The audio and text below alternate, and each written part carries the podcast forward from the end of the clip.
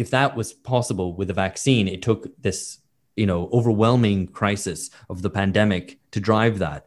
Um, and I think the fact that we can really only point to adva- massive advances in medical sciences in recent years um, as a, as a, as examples of the fact that society might still be progressing uh, casts a shadow on on all the rest of human endeavor. Yeah, I would. Um, I suppose I would say one thing that strikes me is about the.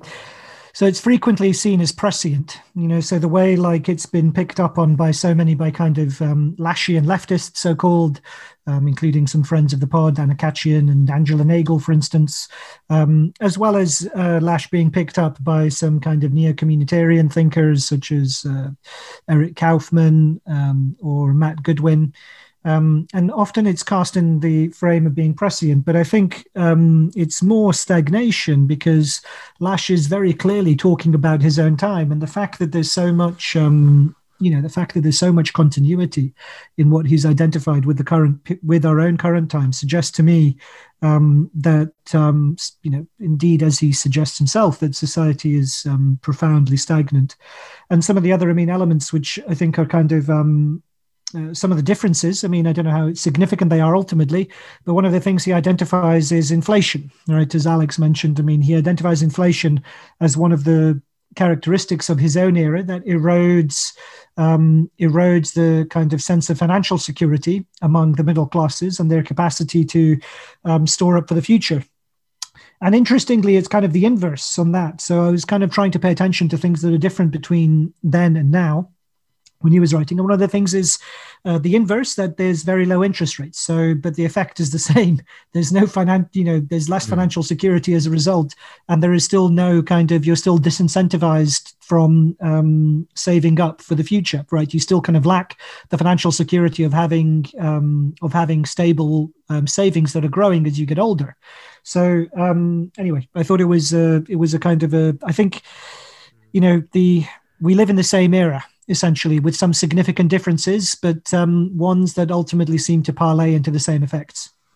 Well, there's something then that needs explaining um, in one sense, which is why has there been a continual a, a process of um, stagnation from 1979 to today? Like, how has the exhaustion not reached some sort of level where it's it's been reversed or there has been a countervailing tendency of some sort.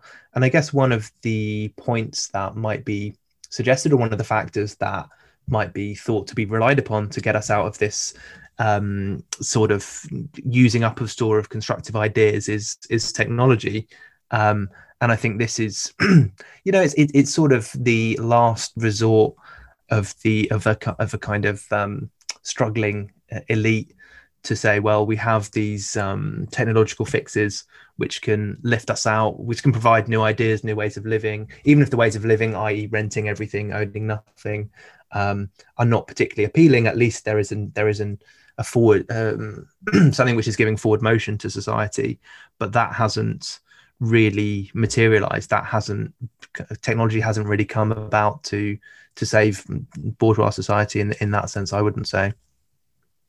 No, that's right. I mean, I think the dependence on technology, the reliance on technology as a political solution, um, as a you know that politicians have recourse to it, a social solution, as also socially as the horizon of our expectation, is not only um, indication of general social stagnation, but also on one hand is untrue because the technology doesn't really promise and certainly hasn't d- delivered any significant increase in productivity in the way that was expected. Um, it's 40 years of the internet and it's certainly 30 years and that hasn't delivered the productivity gains that were expected.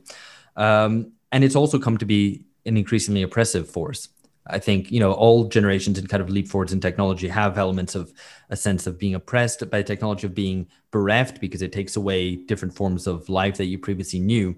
But now, I like the example that you gave, George, because it's like, oh, in the future you won't own anything; you'll just rent things. I mean, that's the conservatives' critique of communism made manifest. You know the conservative fear of communism where no one will have you know when they're like oh they're going to come for your toothbrush or the communists are going to come for your toothbrush because you won't have any personal possessions because of course the conservatives yes, understand the the lack of private property as lack of personal possessions lack of personal belongings. Um, that's the vision that technolo- technologically enabled capitalism has for us. That's a vision that it that it portrays. And it's not it doesn't even promise a big leap in productivity because what it actually is is is rent seeking so it substitutes yeah, things that you're currently able to buy for for rent seeking. It's the abolition of private property by liberalism, not by communism. Right. So